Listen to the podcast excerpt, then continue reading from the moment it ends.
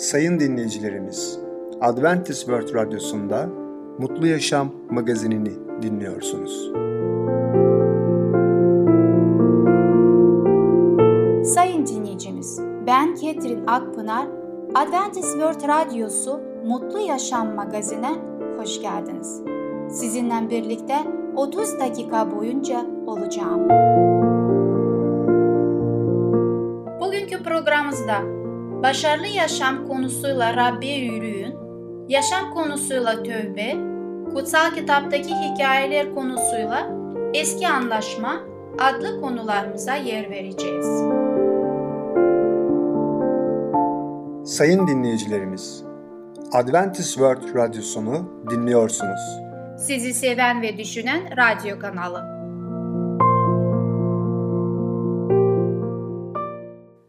Bize ulaşmak isterseniz Umutun Sesi Radyosu et yaha.com Umutun Sesi Radyosu et yaha.com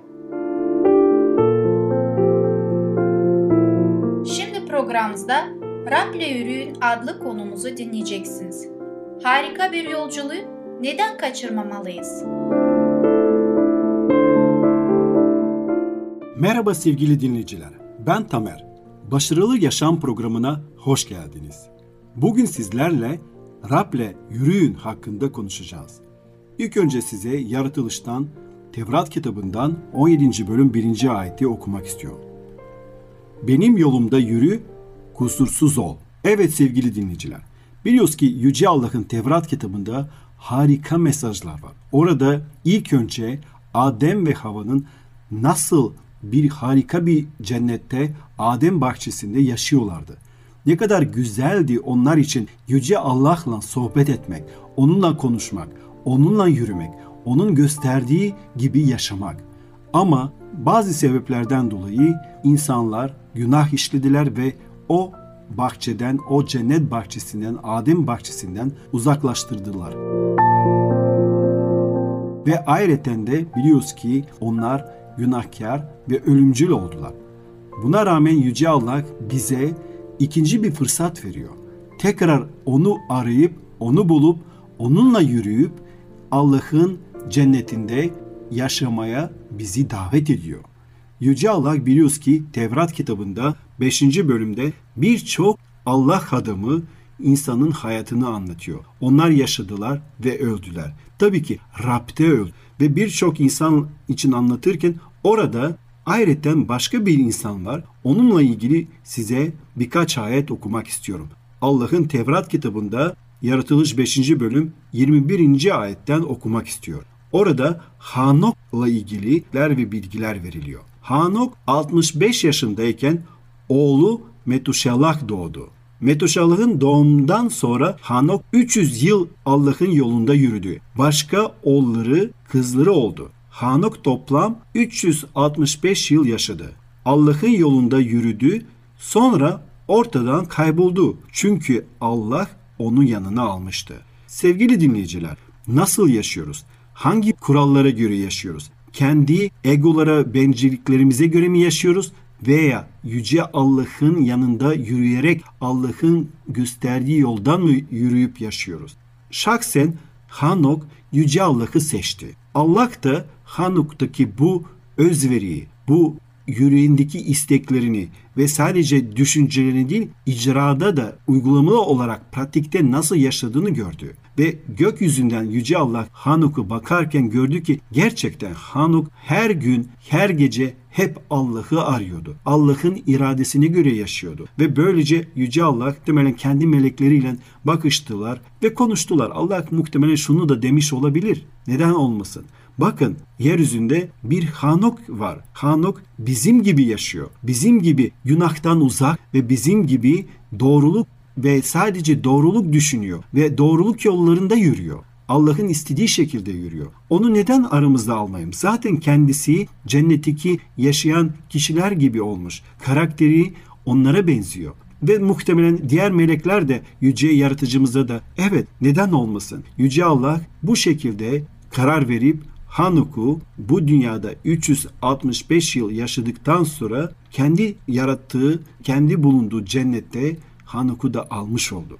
Biz de Allah'ın gösterdiği yoldan yürüyebiliriz. Hatta Rab'le yürüyebiliriz. Kusursuzluk Allah'ın buyruklarına kendini tamamen adamış olmaktır. Biz de Allah'ın evlatları olarak Allah'ın isteğine göre yaşama konusunda en az İbrahim peygamber kadar sorumluyuz. Allah'la kusursuz bir şekilde yürümek çok güzel bir yaşam biçimidir. Yolun sonunda da elde edilmesi beklenen vaatler de içeriyor. Allah İbrahim'e eğer kendi önünde kusursuz bir şekilde yaşarsa alacağı bereketlerin sonu olmayacağını vaat etmiştir. Biz de aynı vaadin mirasçılarıyız. Biz de bugün iki yoldan birinden gitmekteyiz.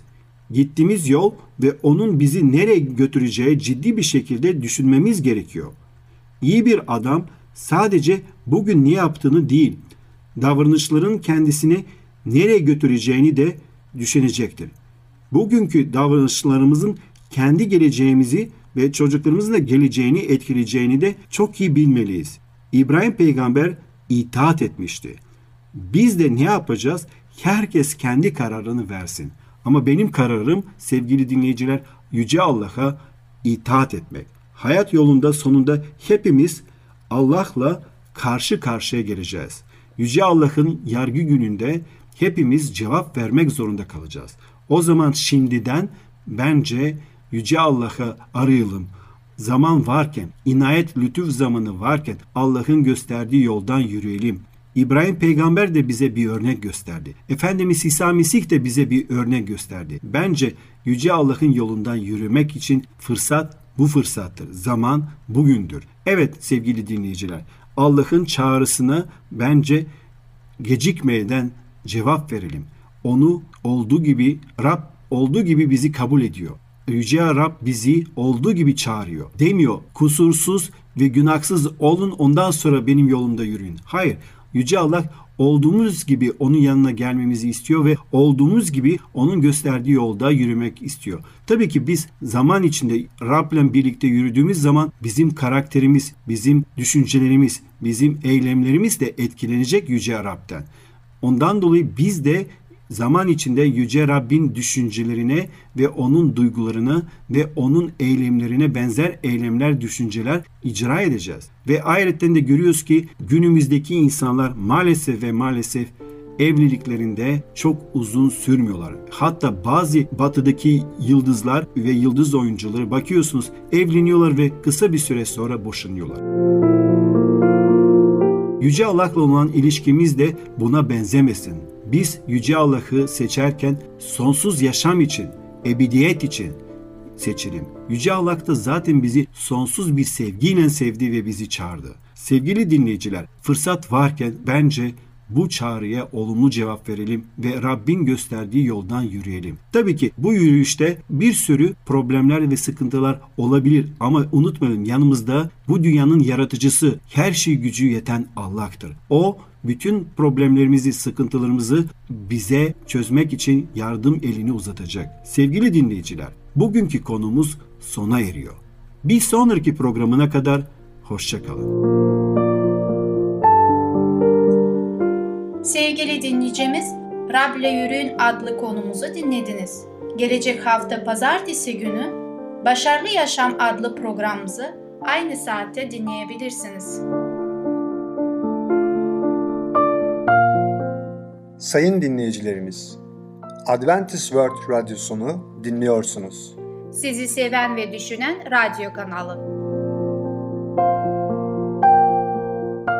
Bize ulaşmak isterseniz Umutun Sesi Radyosu et yaha.com Umutun Sesi Radyosu et yaha.com Şimdi programımızda Tövbe adlı konumuzu dinleyeceksiniz. Hakiki tövbe yolu açan kimdir? Merhaba sayın dinleyicimiz. Ben Ketrin. Sizinle birlikte Yaşam Yolu adlı programımla olacağım. Bugünkü programda konumu devam edeceğim. Konu ismi tövbe. Önceki konumda şunu öğrenmiş olduk. Tövbe nedir ve tövbeyi nasıl yapabiliriz? Bu sorularla ilgili biz örnekler verdik. Yahuda İskariot hakkında Balaam nasıl tövbe etti ve Firavun nasıl tövbe etti görmüş olduk. ve ayrıca hakiki bir tövbeyi yaşayan Davut peygamberi örnek olarak almış olduk. Kutsal kitap, günahkarın Mesih'in davetini kabul etmeden önce tövbe etmesi gerektiğini öğretmiyor. Ey bütün yorgunlar ve yükü ağır olanlar, bana gelin, ben size rahat veririm. Matta kitabında 11. bölümde 28. ayette İsa Mesih bizlere bu şekilde sesleniyor. Hakiki tövbeye yol açan şey Mesih'ten akan erdemdir. Petrus, İsraillere Mesih'i hakkında İsrail'e tövbe ve günahların bağışlanmasını vermek için Allah'ın onu kendi sağ eliyle reis ve kurtarıcı olarak yükseltti diyerek durumu açıkladı. Elçilerin işlerinde 5. bölümde 31. bölümde Petrus bize seslenmektedir. Mesih olmadan affedilmeyeceğimiz gibi vicdanı canlandıran Mesih'in ruhu olmadan da tövbe edemeyiz. İsa şöyle dedi. Ben yerden yukarı kaldırdığım zaman bütün insanları kendime çekeceğim demiştir. Yuhanna da bu sözleri söyledi 12. bölümde 32. ayette. Mesih günahkara dünyanın günahları için ölen bir kurtarıcı olarak açığa vurulmalı ve kafatasında çarmıhta Allah'ın kuzusunu görünce kurtuluşun gizemi zihinlerimize açılmaya başlar ve tövbeye yol açar. Mesih günahkar adına ölmekle akıl almaz bir sevgiyi gösterdi ve günahkar bu sevgiyi gördükçe sevgi kalbi yumuşatır, zihni etkiler ve ruhta tövbekara doğru ilham verir. İnsanların bazen Mesih'e çekildiklerinin farkında varmadan önce günahlı davranışlarından utanıp bazı kötü alışkanlıklarını bıraktıkları doğrudur. Ancak ne zaman samimi doğru bir yapma isteğinde kaynaklanan bir değişim uygulamaya çalışsalar, onları çeken Mesih'in gücüdür. Farkında olmadıkları bir güç ruhları üzerinde çalışıyordur. Vicdan camlarını ve hayatın düzelişi dışarıdan bile görülür. Ve Mesih onları çarmıhına bakmaya, günahların değiştiği kişiyi görmeye doğrulttukça buyruk vicdana oturur. Hayatların kötülüğü, ruhun derin köklü günah ortaya konur. Mesih'in doğruluğunu kavramaya başlarlar ve günah nedir ki kurbanın kurtuluşu böylesine bir fedakarlık gerektirsin. Bütün bu sevgi, bütün bu eziyet çekme, bütün bu utanç duyma, mahvolmamamız sonsuz yaşamaya kavuşmamız için zorunlu muydu diye haykırırlar. Günahkar bu sevgiye karşı koyabilir. Mesih'e doğru çekilmeye reddedebilir. Fakat karşı koyamazsa İsa'ya doğru çekilecektir.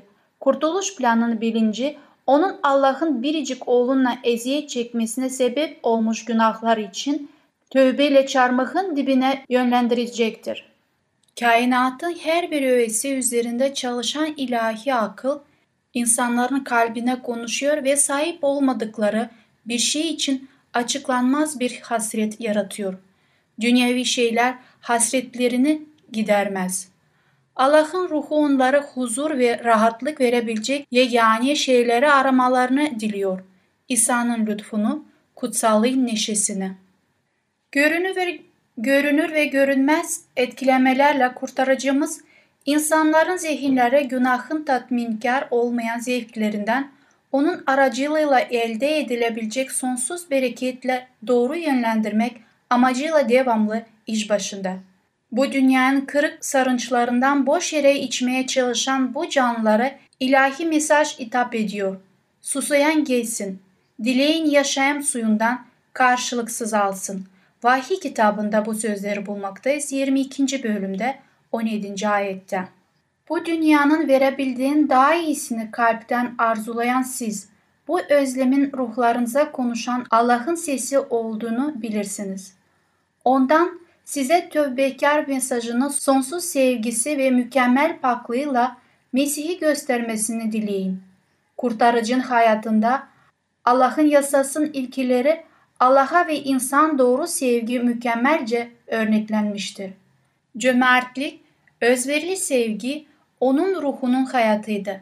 Ancak ona baktıkça, ondan bize ışık sızdıkça kendi kalbimizin günahlığını kavrayabiliriz.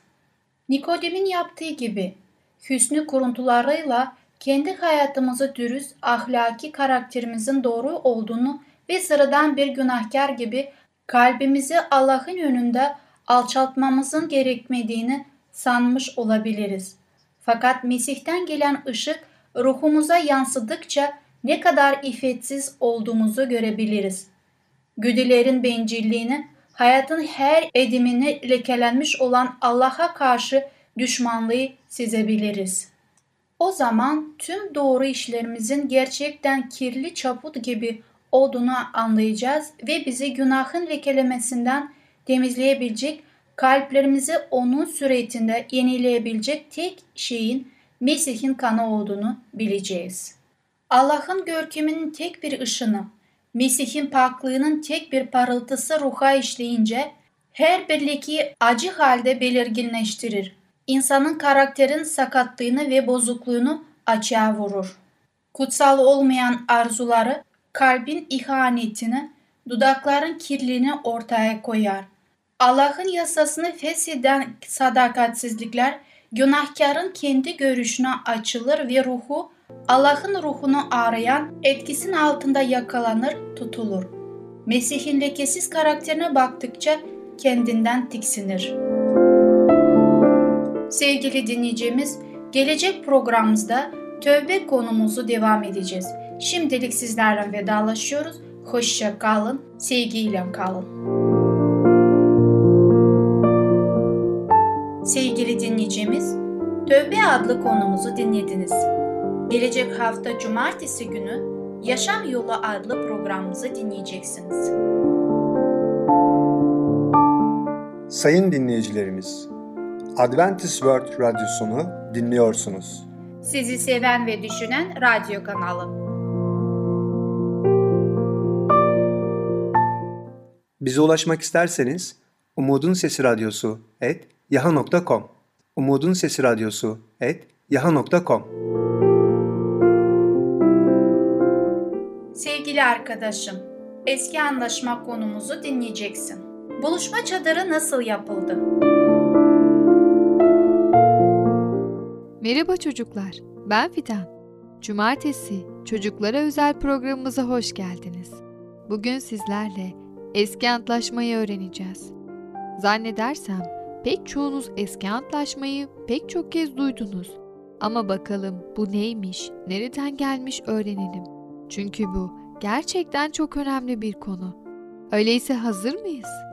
Dikkatle dinleyin ve birlikte başlayalım. Buluşma çadırı ve antlaşma sandığı.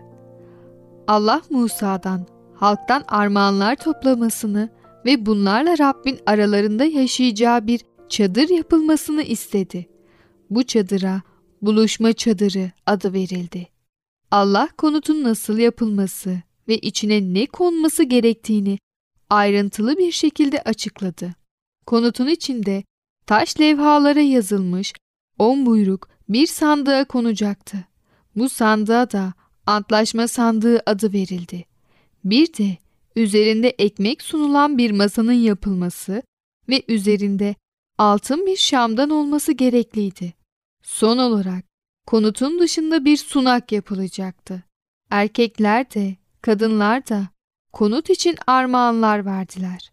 Herkes sahip olduğunun bir kısmını verdi.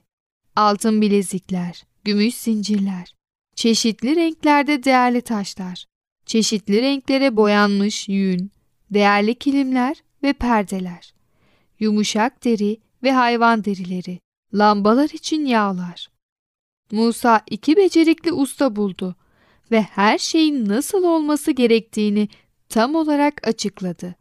Bu ustalar diğerlerine buluşma çadırını ve antlaşma sandığını nasıl yapacaklarını gösterdiler. Herkes yardım etti. Konutun içine yünden çok güzel halılar ve perdeler yaptılar. Dış duvarlar için hayvan derileri kullanıldı. Ustalar sandığı akasya ağacından yaptılar ve her iki tarafını altınla kapladılar. Kapağın üzerine iki altın melek koydular. her şey tam olarak Rabbin söylediği gibi yapıldı. Her şey hazır olduğunda çadır kurulmuştu. Musa üzerinde on buyruğun yazılı olduğu taş levhaları sandığa koydu. Sonra da sandığı çadırın içine getirdi. Dışarı çıktığında bir bulut çadırın üzerini örttü ve Rabbin parlak ışığı onu doldurdu. Böylece İsrailliler çadırı izleyerek ne yapmaları gerektiğini anlayabildiler. Bulutun çadırın çevresini sardığı günlerde yolculuk etmediler. Bulut görünmediğinde ise yolculuklarına devam ettiler. Bu şekilde Allah halkına vaat edilen topraklara kadar eşlik etti. Harun ve oğulları kahin oluyor. Bir gün Musa herkesi çadırın önüne topladı ve şöyle dedi. Harun ve oğulları kahinleriniz olacaklar. Tapınmayı düzenlemekten onlar sorumlu olacak. Siz ve çocuklarınıza bizlere Allah tarafından verilmiş buyruklarla ilgili her şeyi öğretecekler. Harun ve oğulları Allah'a hizmet etmek için temiz olmak amacıyla yıkandılar. Sonra Musa onlara giyinmeleri için özel kahin giysileri verdi. Musa, Harun ve oğullarına şöyle dedi. Tapınma sırasında İsrail bereketlerken şöyle diyeceksiniz. Rab sizi kutsasın ve korusun. Rab size yüzünü parlatsın ve lütfetsin. Rab size iyilik etsin ve esenlik versin. Musa Kenan yakınlarında. İsrail halkı Paran çölüne ulaştı ve orada konakladı. Allah Musa'ya şöyle dedi. Halkı Kenan ülkesine gönder. Ülkeyi ve halkı araştırmak ve orada yetişen bazı meyveleri getirmek için 12 cesur adam seç. Adamlar 40 gün sonra döndüler. İncir ve bir asma üzüm getirdiler. Asma o kadar büyüktü ki iki adam birlikte ancak taşıyabildi. Adamlar halka gördükleri her şeyi anlattılar. Gerçekten de çok güzel bir ülke. Bol süt ve bal var. İşte bakın meyveleri ne kadar güzel. Ama orada yaşayan insanlar çok güçlüler. Kentler büyük ve surlu. Adamlar da devler kadar büyük. Onları gördüğümüzde kendimizi çekirge gibi hissettik. Evet çocuklar, yavaş yavaş bugünlük konumuzun sonuna da gelmiş bulunuyoruz. Bugün de şöyle bir neler öğrendiğimize göz atalım mı? Bugün eski antlaşma hakkında pek çok şey öğrendik. Eski antlaşma nedir? Kutsal kitabı açtığımızda böyle bir kısımla karşılaşabiliriz. Allah'ın İsrail halkıyla yapmış olduğu bir antlaşma demektir bu. Bu bölümde neler oldu? Buluşma çadırı ve antlaşma sandığı yapıldı. Herkes Allah için bunları yapmaya gönüllü ve istekliydi. Herkes kendinden bir şeyler verdi. Bizler de Allah için bir şeyler yapmak için istekli olmalıyız. Allah için gerekirse en değerli taşlarımızı, mücevherlerimizi, kumaşlarımızı verebilmeliyiz. Öyle değil mi? Ve başka neler oldu? Harun ve oğulları kahin oldu öyle değil mi? Rab onları bundan sonra kendi tapınağında çalışması için kahin seçti ve uzun bir süre Harun ve oğulları kahinlik yapacaklar. Ve bu bölümümüzde başka neler oldu? İsrail halkı Kenan yakınlarına ulaştı. Nelerle karşılaştılar? Koskoca üzümlerle, bal ve süt akan ülkeyle karşılaştılar. Hepsi de oraya girmek istiyor değil mi? Ama korktukları bir şey var. Oradaki insanlar çok büyük, tıpkı dev gibiler. Acaba onlarla savaşıp o süt ve bal akan ülkeye girecek mi İsrail halkı? Evet çocuklar, tüm bu sorularımızın cevapları diğer bölümlerimizde. Eğer bizi dinlemeye devam ederseniz bütün sorularınıza yanıt bulacaksınız. Bakalım çekirge kadar insanlar dev gibi insanlarla nasıl başa çıkabilecek? Bir sonraki programımızda görüşene kadar kendinize çok iyi bakın. Sevgili küçük dostum, Eski Anlaşma adlı konumuzu dinledin. Gelecek hafta cumartesi günü Kutsal Kitaptaki Hikayeler adlı programımızı aynı saatte dinleyebileceksin. Sayın dinleyicilerimiz, Adventist World Radyosunu dinliyorsunuz. Sizi seven ve düşünen radyo kanalı. Bize ulaşmak isterseniz Umutun Sesi Radyosu et yaha.com Umutun Sesi Radyosu et yaha.com Sevgili dinleyicimiz, programı şu sözlerle bitirmek istiyorum. Her zaman sevinin, sürekli dua edin, her durumda şükredin. Çünkü Allah'ın Mesih İsa'da sizin için istediği budur. 1. Selanikler 5. bölümde 16'dan 18'e kadar.